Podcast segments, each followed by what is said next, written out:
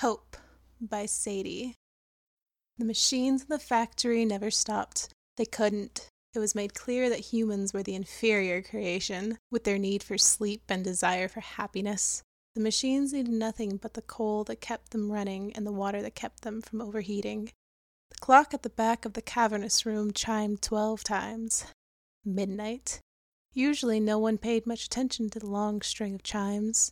The string of five chimes, signaling the end of the night shift, was much more anticipated.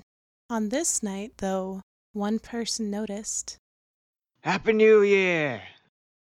For a moment, all sound stopped, letting the words bounce against the brick New and metal, Year! filling the air with their happy ring.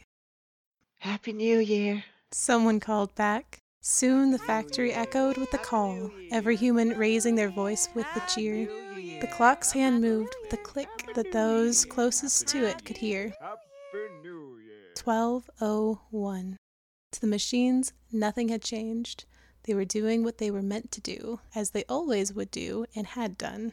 The humans were also doing what they were meant to do, but in some intangible way, something had changed.